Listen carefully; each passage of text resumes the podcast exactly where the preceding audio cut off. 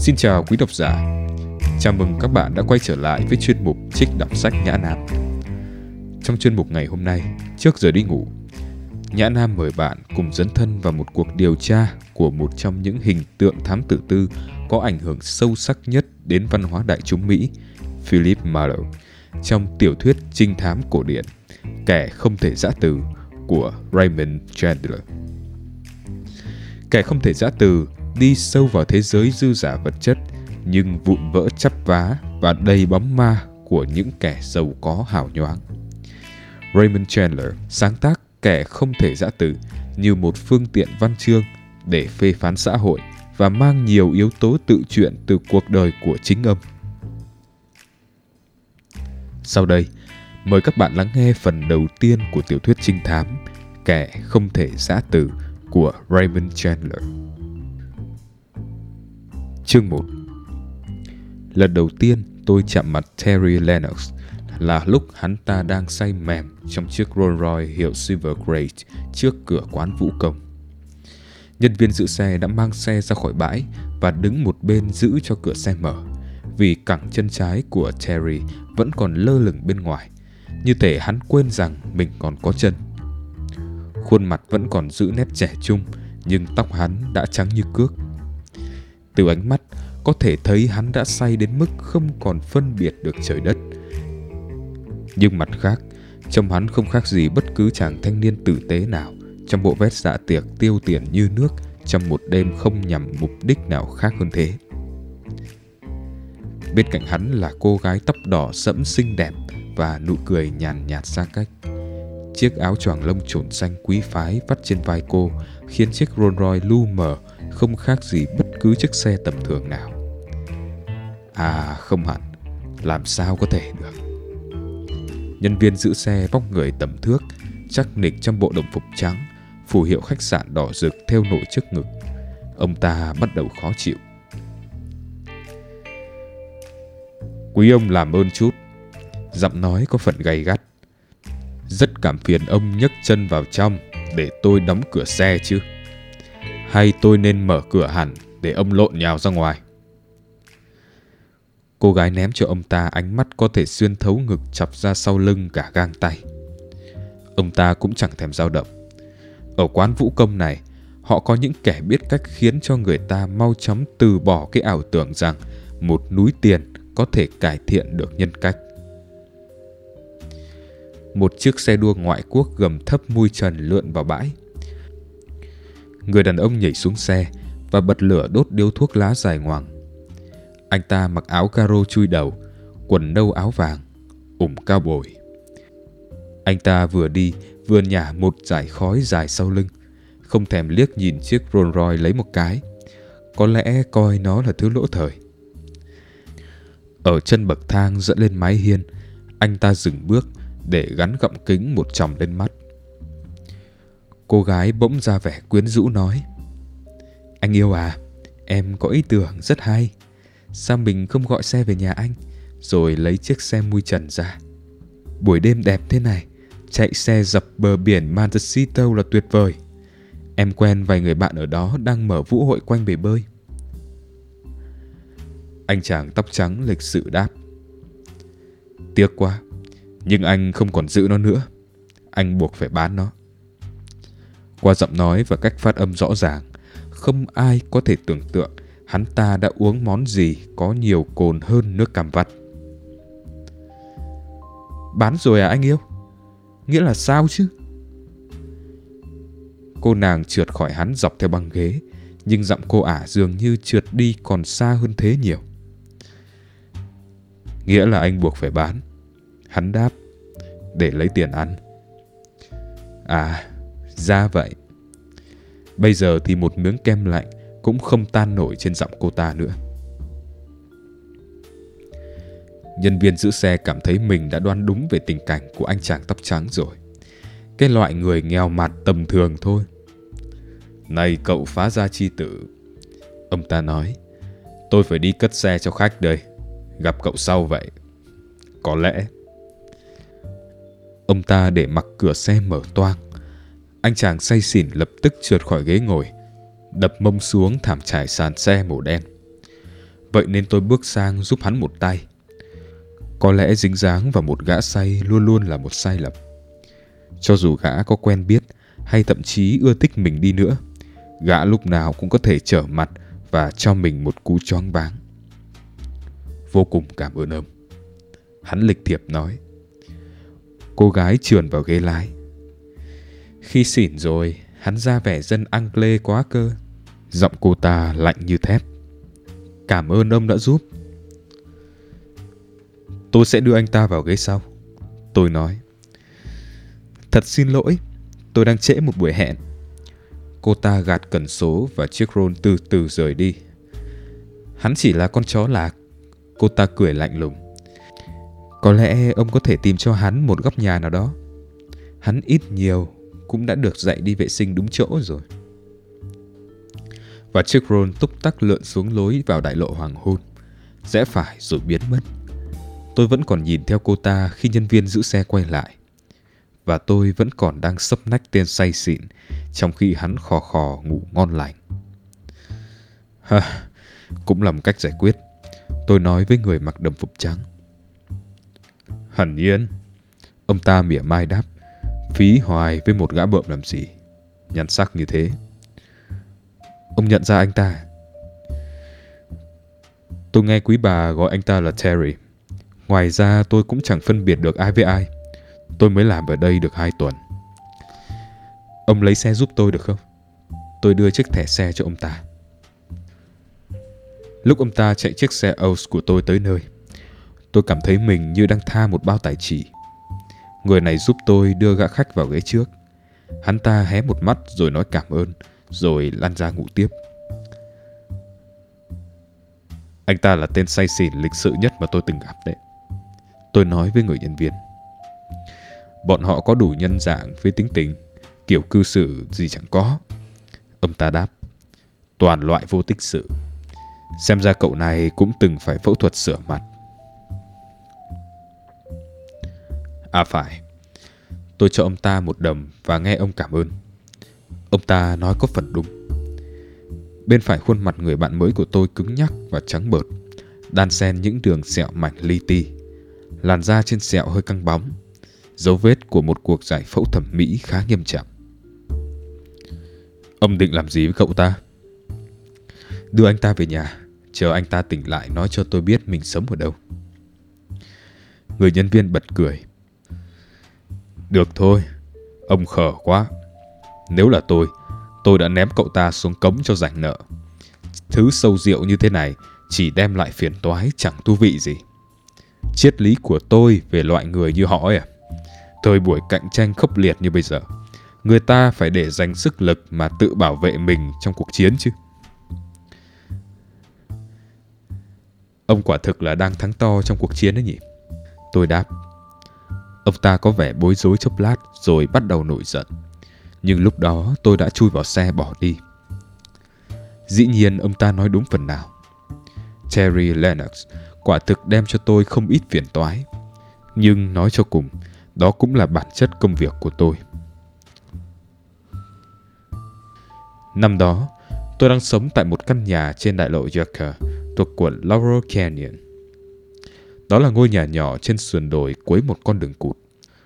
Một dải những bậc thang gỗ đỏ dẫn tới cửa chính và vạt cây bạch đàn đối diện bên kia đường. Căn nhà được trang bị đầy đủ, thuộc sở hữu của một người phụ nữ đã rời lên Idaho sống với cô con gái vừa mới quá chồng. Giá thuê rẻ mạt, một phần vì bà chủ muốn có thể trở lại bất cứ lúc nào, và phần vì những bậc thang kia. Bà ấy đã quá tuổi để leo chừng ấy bậc thang mỗi ngày. Tôi đã leo lên những bậc thang ấy bằng cách nào? Hắn cũng muốn giúp sức, nhưng chân nhũn ra như bún và liên tục ngủ gật giữa chừng những câu xin lỗi. Tôi mở cửa, kéo hắn vào thảy lên sofa, đắp tạm một tấm thảm và để hắn ngủ tiếp. Hắn ngáy ồ ồ như heo khoảng một tiếng đồng hồ, rồi bất thình lình tỉnh dậy và đòi đi vệ sinh. Khi quay lại, hắn nhìn tôi chằm chằm, mắt nheo lại, đòi hỏi được biết mình đang ở đâu. Tôi trả lời. Hắn bèn tự giới thiệu tên mình là Terry Lennox, sống tại một căn hộ trên khu Westwood và không ai trông hắn về cả. Giọng nói của hắn hoàn toàn trong trẻo và không hề đớt đát. Hắn nói có thể dùng cà phê đen. Khi nhận tách cà phê từ tôi, hắn cẩn thận nhấm nháp, giữ chặt chiếc đĩa dưới đáy ly. Làm sao mà tôi đến đây? Hắn vừa hỏi vừa nhìn quanh. Anh xỉn ngang trước quán vũ công trong một chiếc Rolls. Cô bồ đã bỏ rơi anh. Quả thế, hắn đáp. Hẳn nhiên là cô ấy có lý do chính đáng. Anh đến từ Anh Quốc. Tôi từng sống ở đó, nhưng tôi không sinh ra ở đó. Nếu tôi có thể gọi taxi, tôi sẽ không làm phiền ông nữa. Có xe nhà sẵn đây. Hắn tự leo xuống những bậc thang một mình. Trên đường đến Westwood, hắn không nói gì nhiều, ngoại trừ việc tôi rất tốt bụng và xin lỗi vì đã làm phiền đến vậy. Dường như hắn đã nói lời này thường xuyên với nhiều người đến độ nó trở nên máy móc. Căn hộ của hắn chật chội, tủ túng và không có chút hơi người nào. Nếu nói hắn mới chuyển tới vào chiều hôm đó cũng không có gì sai. Trên mặt bàn trà trước bàn viết gỗ xanh cứng là một chai Scott uống dở, một tô đá lạnh đã tan, ba chai nước soda và hai chiếc ly. Gạt tàn đầy đầu mẩu thuốc lá có và không có dấu son môi. Không một tấm hình hay bất kỳ vật dụng cá nhân nào trong cả căn hộ. Như thể một phòng khách sạn được thuê để gặp gỡ hay chia tay, uống một vài ly, nói vài mẩu chuyện, lăn lộn với nhau một chút, không giống như một nơi có người ở. Hắn mời tôi uống một ly. Tôi cảm ơn và từ chối. Tôi không ngồi xuống. Khi tôi rời đi, hắn lại cảm ơn tôi lần nữa. Nhưng không giống như tôi đã trèo non lội suối vì hắn, mà cũng không phải như nó chẳng là gì. Hắn còn hơi chấn động và ngượng ngùng, nhưng lịch sự quá thể. Hắn giữ cửa căn hộ mở cho đến khi thang máy tới và tôi bước vào. Dù không còn gì trong tay nữa, chắc chắn hắn vẫn biết cách cư xử. Hắn không hề nhắc tới cô bạn gái. Hơn nữa, hắn cũng không nhắc tới việc mình có việc làm hay tương lai. Và đồng tiền cuối cùng của hắn đã tiêu vào tờ hóa đơn tại quán vũ công chỉ vì chút phủ hoa cao sang không đủ kéo dài để tránh cho hắn khỏi bị một gã nhân viên trông xe rình dập cơ hội ném vào rãnh nước hay bị một tay tài xế taxi du côn chấn lột và thảy xuống một bãi hoang. Trong lúc thang máy đi xuống, tôi có thôi thúc quay trở lên lấy chai Scott ra khỏi tay hắn. Nhưng chuyện này không liên quan gì tới tôi, và việc đó cũng sẽ chẳng ích gì. Bợm luôn tìm thấy rượu khi họ muốn uống. Tôi bặm môi lái xe về nhà. Tôi phải tỏ ra cứng rắn, nhưng có điều gì đó về cậu thanh niên kia khiến tôi vương vấn. Tôi không biết đó là gì, ngoài mái tóc trắng cước, khuôn mặt mang vết sẹo, giọng nói chăm trẻo và phong cách lịch thiệp. Có lẽ chỉ có vậy. Không có lý do gì khiến tôi có thể gặp lại hắn. Hắn chỉ là một con chó lạc, như cô bạn gái kia nói.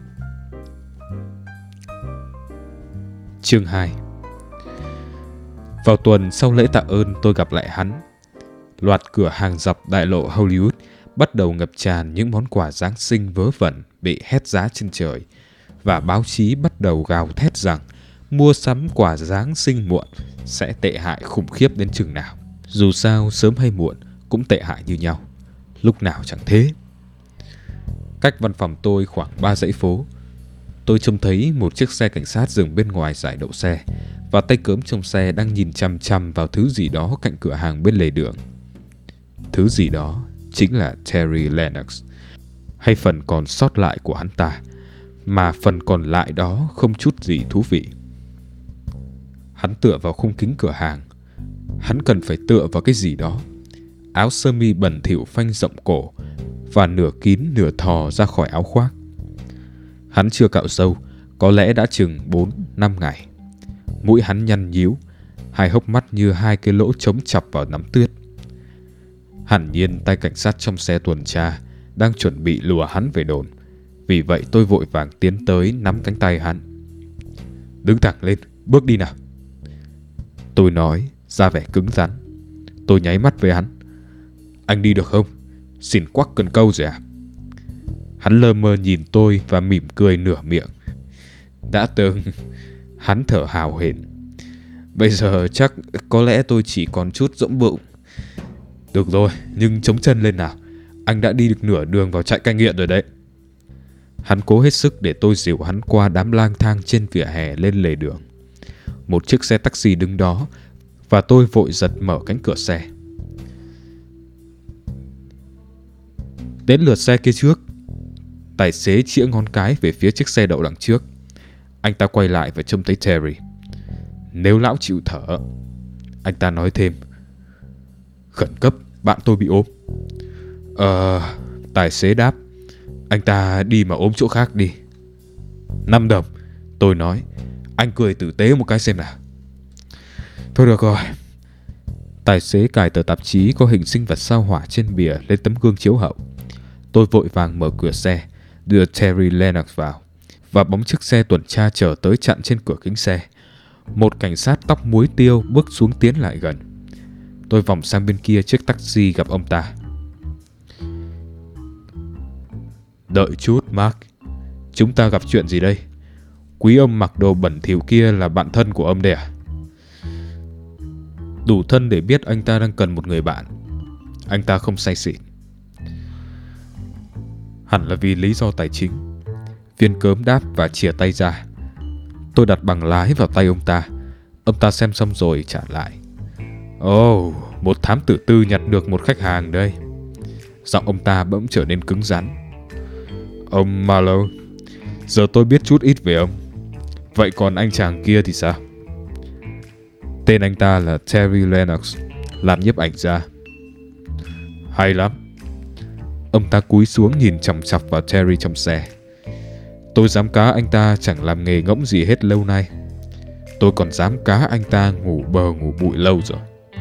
Tôi thậm chí dám cá anh ta lêu lỏng vô gia cư. Vậy chúng ta nên tóm anh ta vào đồn thôi. Thành tích bắt giữ của ông không quá thấp như vậy chứ. Tôi nói, nhất là ở Hollywood này. Ông ta vẫn nhìn Terry. Bạn cậu tên kia, cậu kia. Philip Marlowe. Terry chậm chạp nói. Anh ấy sống trên đại hội Joker thuộc quận Roaring Canyon. Viên cớm rút đầu ra khỏi cửa sổ xe. Ông ta quay lại và phất tay. Chắc ông vừa mới kể cho cậu ta. Có thể lắm, nhưng tôi không hề nói gì. Ông ta chằm chọc nhìn tôi một lát. Được rồi, lần này tôi tin. Ông ta nói. Nhưng đừng để cậu ta lang thang trên phố nữa. Ông ta trở về xe tuần tra rồi đi mất. Tôi chui vào taxi và chúng tôi đi qua ba dãy nhà đến bãi đậu xe rồi chuyển sang xe tôi. Tôi đưa tờ 5 đồng cho tài xế taxi.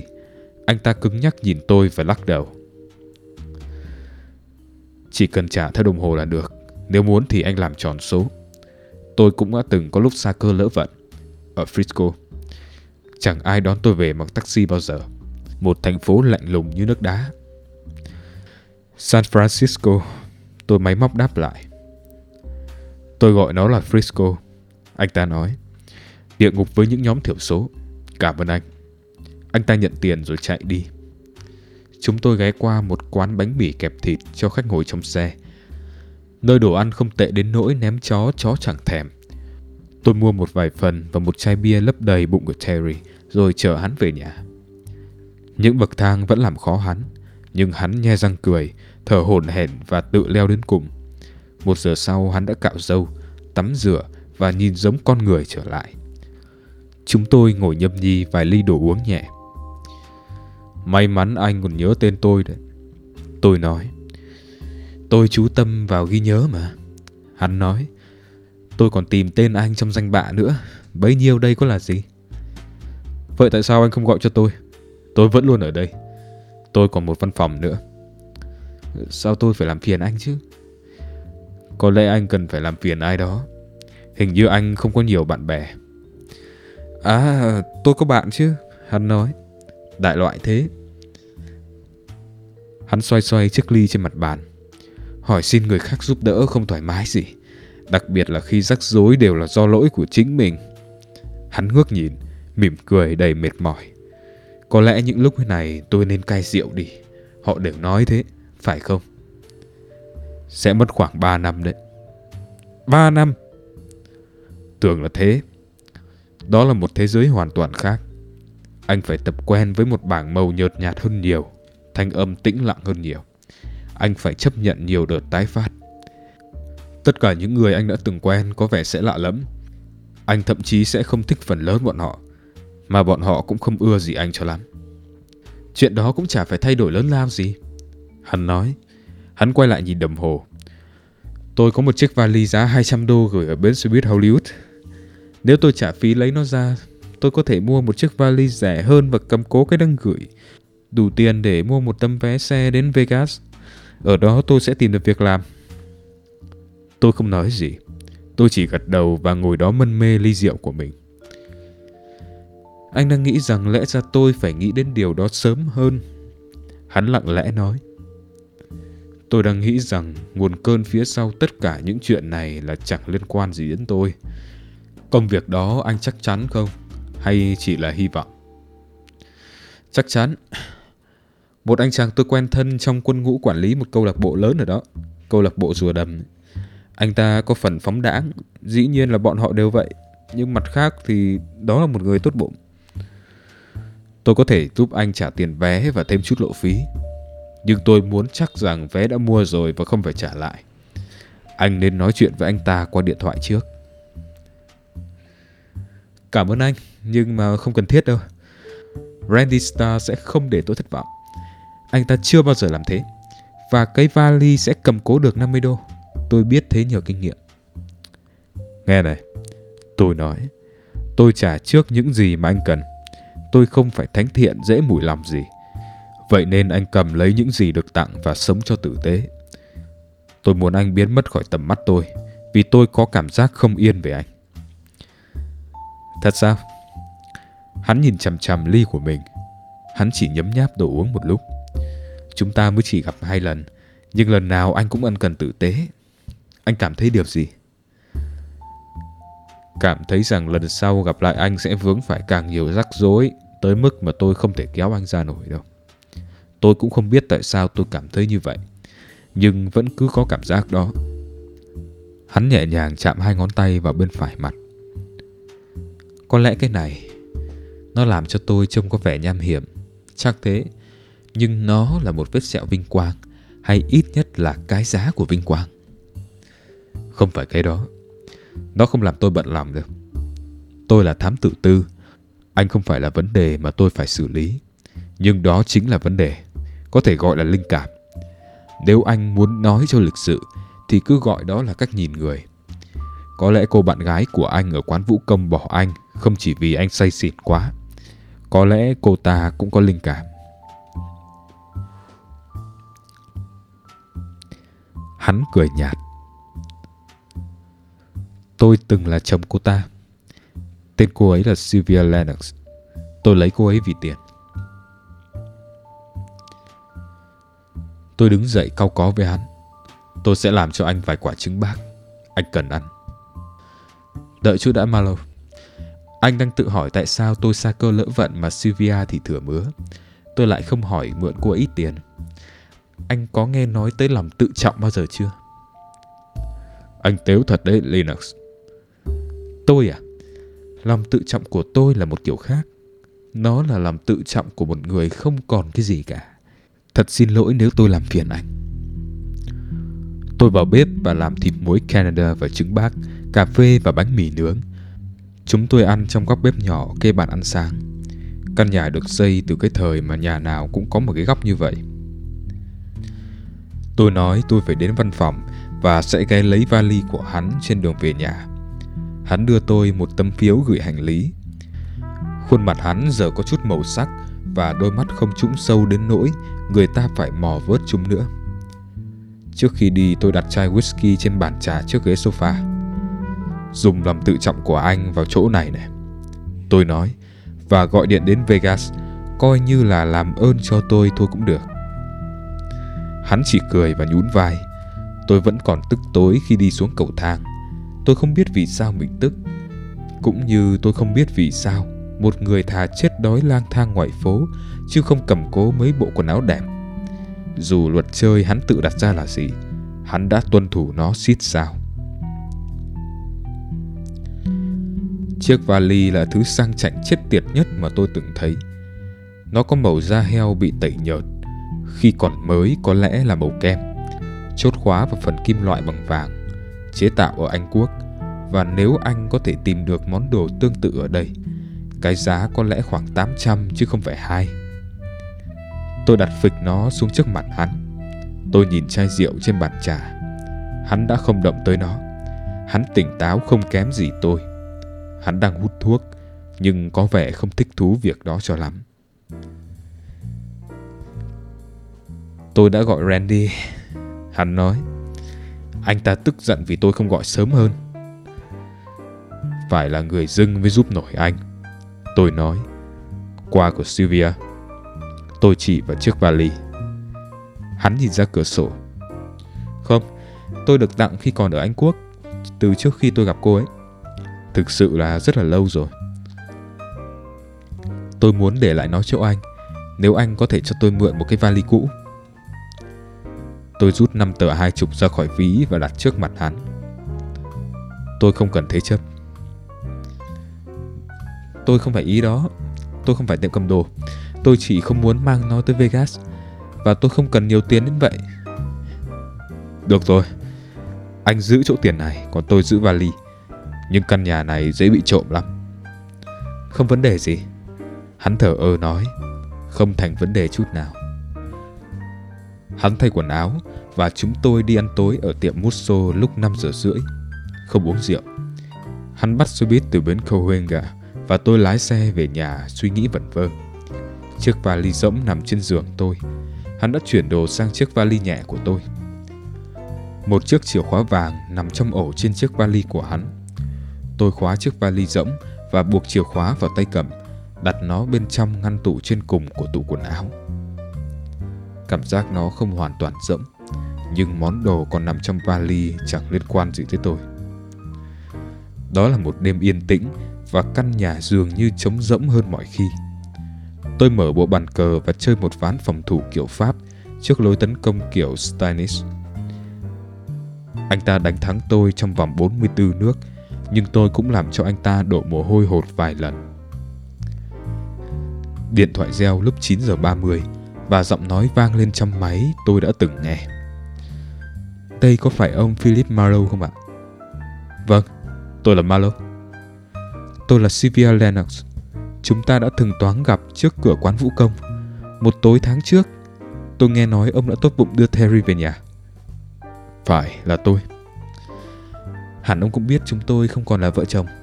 Nhưng tôi có chút lo lắng về anh ấy. Anh ấy đã bỏ căn hộ ở Westwood và giờ không ai biết anh ấy đã đi đâu. Từ buổi tối chúng ta gặp tôi cũng đã thấy rõ nỗi lo lắng của cô. Ông Malo này, tôi từng là vợ anh ta.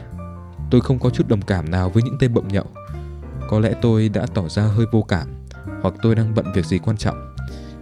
Ông là thám tử tư, vậy cơ bản cứ coi đây là một vụ giao dịch công việc đi, nếu ông muốn vậy. Về cơ bản không có gì phải lo hết, cô Lennox. Hắn đang trên một chuyến xe buýt đi Las Vegas. Hắn có một người bạn ở đó cho hắn một công việc. Cô gái bỗng vui vẻ rõ rệt. Ờ, đi Las Vegas? Anh ấy thật đa cảm. Đó là nơi chúng tôi tổ chức đám cưới. Tôi nghĩ hắn đã quên điều đó. Tôi nói, nếu không hắn đã chọn nơi khác. Thay vì gác máy, cô ta cười. Một tiếng cười khẽ rất dễ thương. Ông lúc nào cũng cục xúc với khách hàng như vậy sao? Cô có phải là khách hàng đâu, cô Linux. Có thể một ngày nào đó, ai biết được. Hay cứ gọi tôi là người bạn nữ của ông đi. Câu trả lời vẫn vậy. Hắn xa sút đói kém bẩn thỉu, không xu dính túi. Cô có thể tìm thấy hắn từ lâu nếu cô bỏ chút thời gian ra quan tâm. Hắn ta đã không muốn điều gì từ cô khi ấy và bây giờ cũng chẳng muốn gì của cô đâu. Đó là chuyện ông không cách nào hiểu được đâu. Cô ta lạnh lùng đáp. Chào ông. Rồi gác máy. Cô ta nói trúng pháp và tôi hoàn toàn sai thậm tệ. Nhưng tôi không cảm thấy mình sai. Tôi chỉ cảm thấy tức tối. Nếu cô ta gọi sớm hơn nửa tiếng, tôi đã có thể tức tối đến độ đánh một ván Stanis thua đến xuống lỗ. Chỉ có điều, Stanis thực ra đã xuống lỗ cả năm chục năm rồi, và ván cờ như vậy làm gì có thật.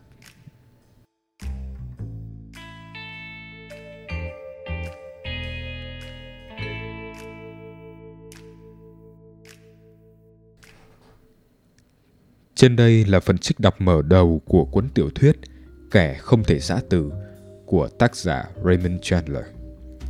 Cảm ơn các bạn đã chú ý lắng nghe. Hẹn gặp lại các bạn ở số trích đọc tiếp theo.